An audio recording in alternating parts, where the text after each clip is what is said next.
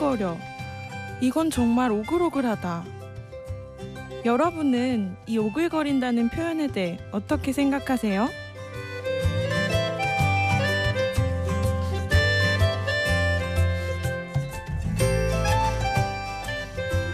심야 라디오 DJ를 부탁해. 저는 오글거린다는 말이 이 지구상에서 사라졌으면 좋겠는 나혜슬입니다.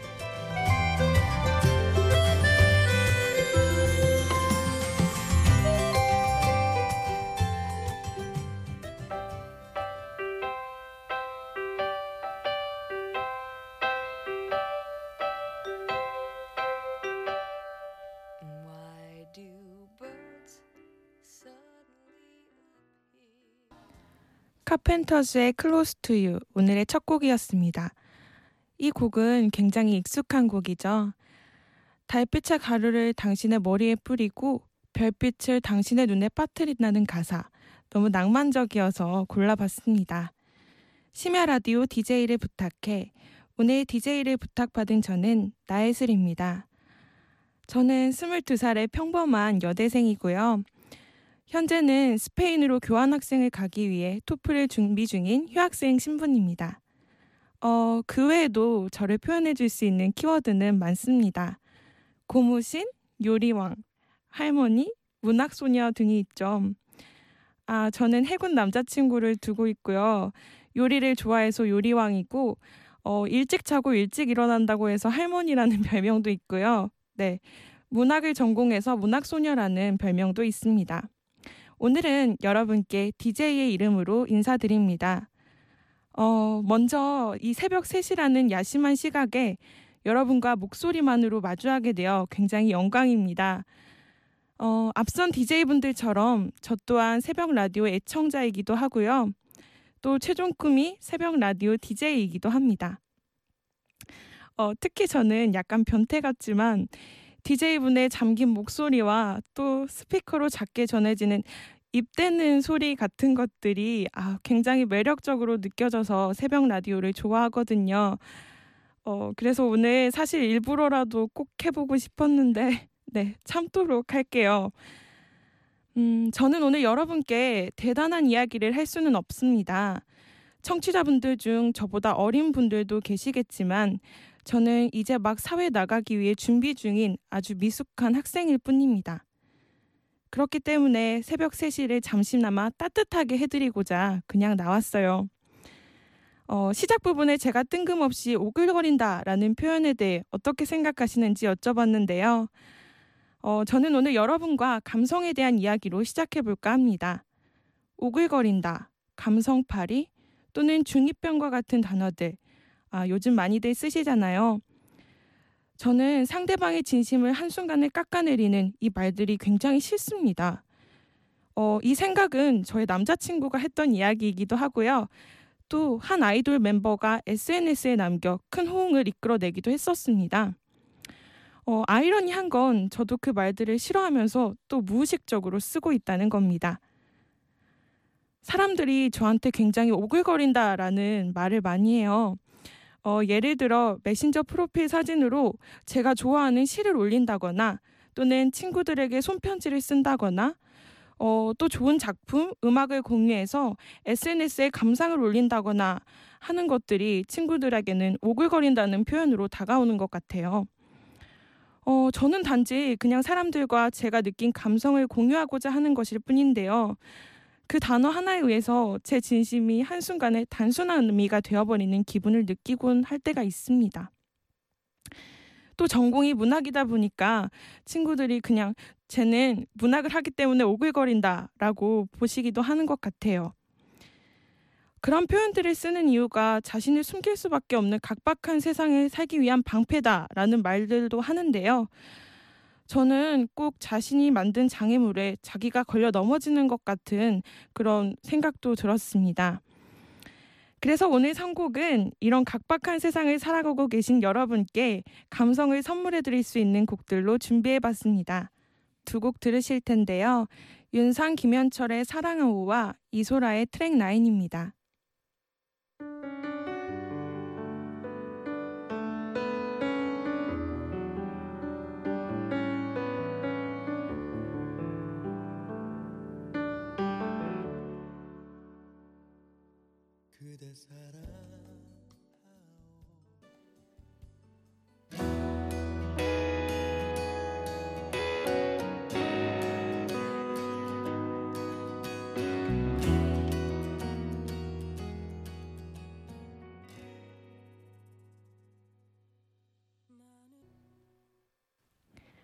네, 윤상 김현철의 사랑아오와 이소라의 트랙 라인이라는 곡 듣고 오셨습니다. 제가 친하게 지내는 친구들 역시 저의 감성을 나눌 수 있는 친구들인데요. 어, 특히 저의 남자친구 또한 저와 비슷한 성향을 가진 친구입니다. 어, 초반에는 저는 이 친구에게 제가 아끼는 시집을 빌려주고 이 친구는 이소라 7집 앨범을 저한테 빌려줘서 듣게 됐는데요. 어, 굉장히 가사에 반해서 그 이후로 아끼는 앨범이 됐습니다. 어, 그럼 이번엔 어, 이야기 나온 김에 고무신인 저의 이야기를 짧게 해볼까 합니다. 어, 남자친구는 이제 일병을 갓 지난 해군이고요. 네, 지금 평택에 있습니다. 어, 그 친구가 사실 입대하기 전까지는 저를 위해서 헤어져 준다고 하더니 막상 다가오니까 그 말이 쏙 들어가더라고요.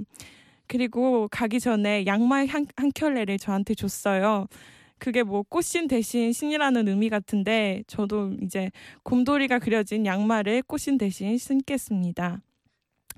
훈련병 때는 하루도 빠짐없이 매일매일 편지를 보냈는데요. 네, 그게 끝이었어요, 사실.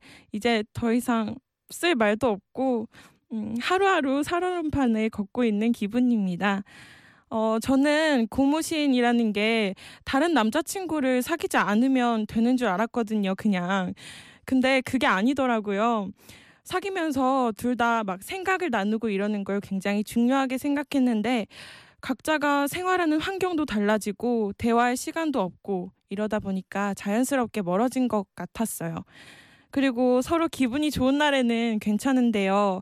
왠지 모르게 제가 힘들고 또 신경이 곤두선 날에는 약간 스스로 이해받길 원하기 때문에 더 이기적이게 되고 그렇게 되더라고요. 어, 앞으로도 더 많이 서로에게 상처를 주는 일들이 많을 것 같지만, 네, 잘 헤쳐나가 보도록 하겠습니다.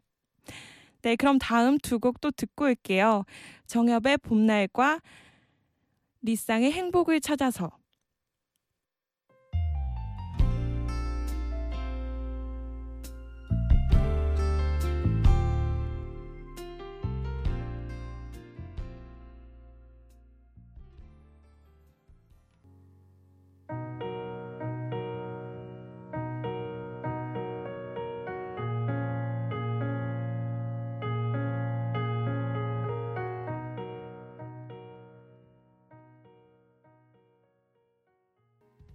정엽의 봄날 그리고 리쌍의 행복을 찾아서 듣고 오셨습니다.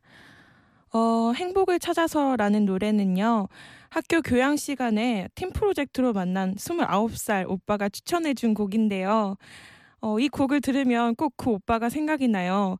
그 오빠가 히말라야 등산을 홀로 갔다 오셨는데 네, 그때 이 노래를 들으면서 그때 생각이 굉장히 많이 났다고 강력 추천해 주셔서 그 뒤로 제가 꾸준히 듣고 있는 곡입니다.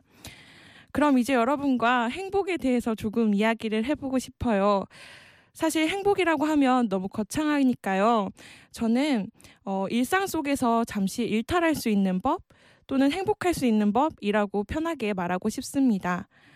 어, 저는요, 예쁜 마을이 그려진 일러스트를 보면 마음이 편안해지더라고요. 어, 중고등학교 교과서에서나 볼 법한 일러스트들 말이에요.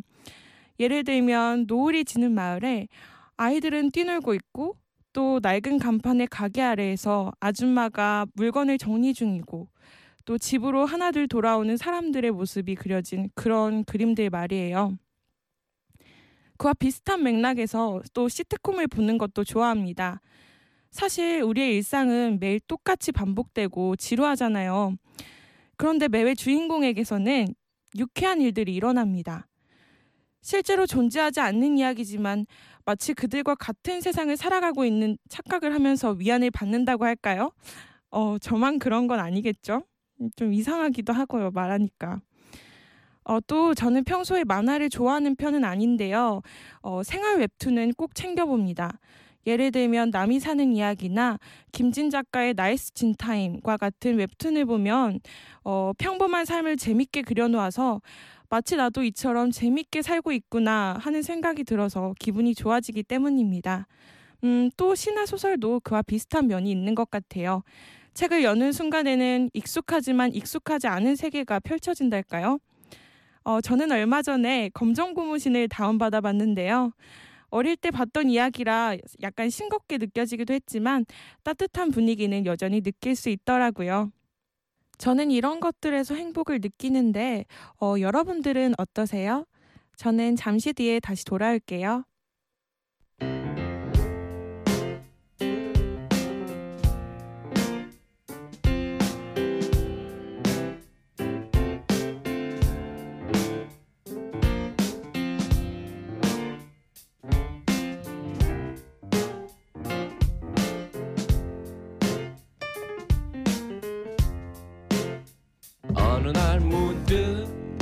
따뜻한 바람이 네가 보낸 걸까? 네 냄새가 나 참 향기롭다. 참 오랜만이다. 보고 싶다. DJ를 부탁해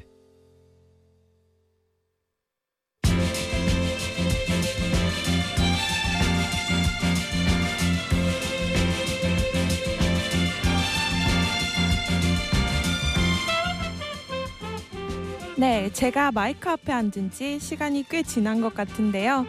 제 얘기를 듣고 있는 하피디님은 무엇이 궁금해졌을까요? 듣다 보니 궁금한 이야기.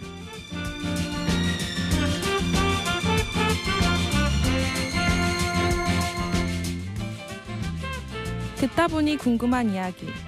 이 코너는 말 그대로 지금 콘솔 앞에 앉아 있는 담당 PD 도로시 하피디님이 DJ의 이야기를 듣다가 생긴 의문, 질문, 의혹, 의심, 기타 등등을 직접 물어봐 주시는 시간인데요. 자, 하피디님, 오늘의 듣다 보니 궁금한 이야기는 뭔가요? 네, 나이슬님은 너무 네. 기- 듣고 있는 사람을 굉장히 웃음 미소 짓게 하는 네 활기찬 어떤 기운이 있는 것 네, 같아요. 감사합니다. 오늘 오시느라고 너무 고생하셨죠. 막 멀리서 오셨어요. 네, 네, 광주에서 오시는데 몇 시간 걸리셨어요? 오는데 한 4시간 정도 시간. 걸렸고요. 근데 오 는 내내 너무 설레서 좋았습니다. 아 그래요? 네. 오시면서 무슨 생각했는지 여쭤보려고 했는데 벌써 대답을 해주셔서 아, 그래요? 그 앞에 지금 뭐 흔히 얘기하는 고무신이잖아요. 네. 그래서 남자친구 얘기를 좀 여쭤보고 싶은데 처음에 어떻게 만난 남자친구예요? 어, 정말 부끄러운 이야기긴 한데요. 어, 대학교 2학년 때 어, 정말 아무 생각 없이 나간 미팅에서 만나게 됐고요. 어, 그 전날까지만 해도 어, 번호도 서로 모르는 사이였는데 그 친구가 먼저 갑자기 연락을 해서 네, 사귀게 한 달 정도 어, 만나보고 사귀게 됐어요. 굉장히 감수성이 풍부한 친구여서 더 마음에 들었던 것 같습니다. 어, 사실 미팅에서 만나기가 되게 쉽지 않잖아요. 그렇죠. 뭐 단체 미팅이었어요? 아니면 소개팅? 네, 단체 미팅이었고요. 와, 네. 어, 사실 저는 그 친구가 별로 마음에 들진 않았는데 처음에 뭔가 네. 무섭게 생겨가지고 어, 네. 네, 근데 알고 보니 굉장히 감수성이 풍부한 친구였고 그래서 계속 만나게 됐습니다. 음, 그럼 이제 얼마나 만난 지 얼마나 됐다 그러셨죠? 네, 만난 지 이제 510일 넘어가고 있고요. 고무신이 된 지는 얼마나 됐어요? 아, 고무신이 된 지는 별로 안 됐어요. 8월 달에 갔으니까 네, 음. 8, 9, 10, 네, 11. 벌써 편지가 뜸해지고 훈련소 때는 매일매일 보냈는데 이제 더 이상 할 말이 없어요. 음, 같이 시간을 안 보내니까 사실 할 얘기도 같이 있어야 계속 생기는데 네. 그런 게 힘드시죠. 그런 것 같아요. 그 음, 약간 생각을 공유하고 나누고 그렇게 그런 것들을 굉장히 중요하게 생각했는데 환경 자체가 아예 달라지다 보니까 공유할 수가 없어서 멀어진 느낌이 들었던 것도 사실입니다. 음, 어떻게 했으면 좋겠어요, 이제 그래서. 그래서 저는 그 친구가 저한테 편지를 좀 써줬으면 좋겠어요. 그래서 제가 일주일마다 제발 한 통이라도 보내달라라고 해서 한 4일 만에 편지를 완성해서 어제 붙였다고 하더라고요. 아, 그래요? 네. 예. 그쵸. 남자친구의 생활을 알아야 네. 애슬 씨도 얘기, 궁금한 게 있고 얘기할 수 있는 게 있으니까. 네. 이, 이거는 약간 남자친구도 분발을 해줘야, 네. 그렇습니다. 이 상황을 타개할 수 있을 것 같네요. 네. 에셀 씨는 이제 남자친구랑 한참 만날 때 네. 제일 좋았던 순간이 언제예요? 어, 너무 많아서 어, 너무 많아요. 네, 뭐 너무 많은데 네. 저는 어, 지방에서 올라와서 그런지 한강에 대한 로망이 항상 있거든요. 네. 그래서 한강에 가는 걸 굉장히 좋아하는데 저희가 옥수역에 있는 한강 공원 가는 걸 굉장히 좋아해요. 그래서 거기서 같이 이어폰 나눠 끼고 노래 들었던 게 저는 가장 인상적이었던 기억인 것 같아요. 음, 그러면은 이제 남자친구가 나오면 뭐 네. 휴가를 나온다거나 하면 네. 또 제일 하고 싶은 것도 하고 싶은 한강 거요? 가는 거예요? 한강 가는 거 네. 음, 그렇구나. 휴가 언제 나오나요? 다음 휴가. 다음 휴가는 12월 26일 날이 어, 네. 예정이에요. 크리스마스 네. 지나고 크리스마스는 그냥 평소처럼 보낼 예정입니다. 음, 가족과 함께 보내시 함께 케빈과 함께 보내도록 보내는군요. 하겠습니다. 알겠습니다. 네. 말씀 감사해요. 네. 어, 네. 남자친구 이야기가 여러분들께 어떻게 들리셨을지 모르겠지만 그냥 예쁘게 봐주셨으면 좋겠습니다. 네, 그럼 다음 곡 듣고 올게요. 다음 곡은 패닉의 내 낡은 서랍 속의 바다입니다.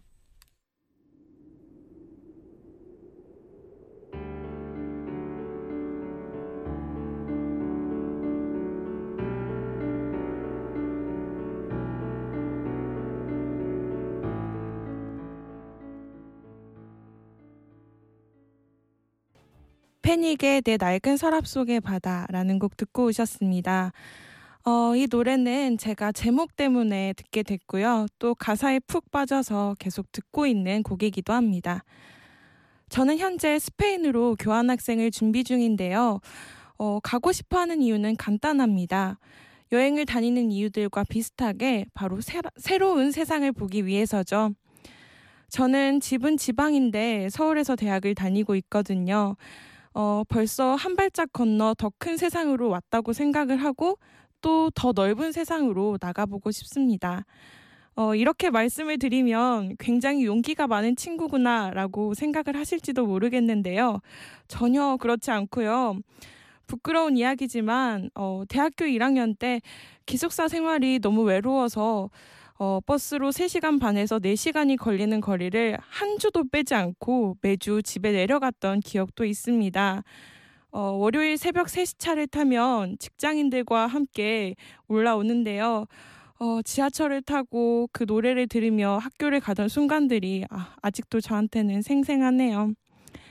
어, 이렇게 다니면 사실 주변 사람들이 더 난리였어요. 교통비가 너무 많이 들지 않느냐, 힘들지도 않냐, 시간 아깝다 등등의 그런 이야기들을 많이 들었는데요.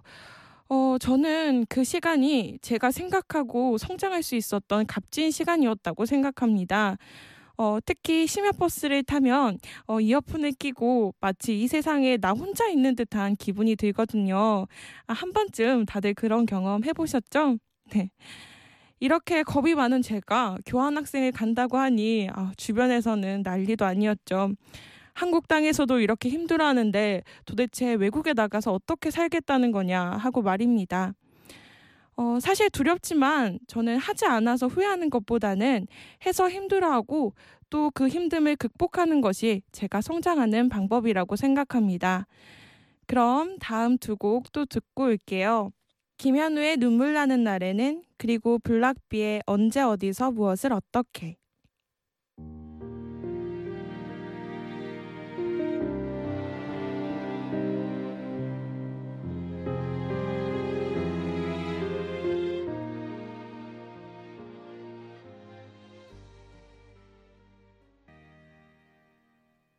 Morning call 대신 날 깨우는 빗소리가 사이사이로 들리는 너의 뒤척임. It's 11 o'clock 닫혀 있는 커튼 지금 이대로가 좋은걸.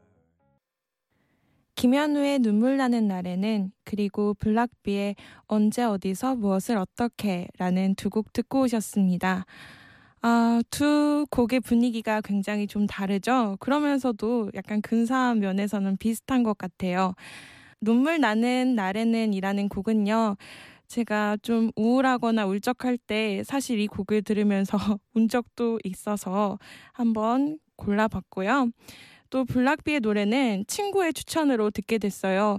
사실 블락비 분들의 노래를 많이 듣지는 않았었는데 굉장히 근사하고 또 새벽에 들으면 마치 저한테만 속삭이는 듯한 기분이 들어서 선곡을 해 보았습니다. 심야 라디오 DJ를 부탁해는 너무나도 익숙해서 낯선 우리 모두의 일상을 우리 스스로 이야기하는 시간입니다. 숨은 DJ를 찾습니다. 특별하지 않아도 됩니다.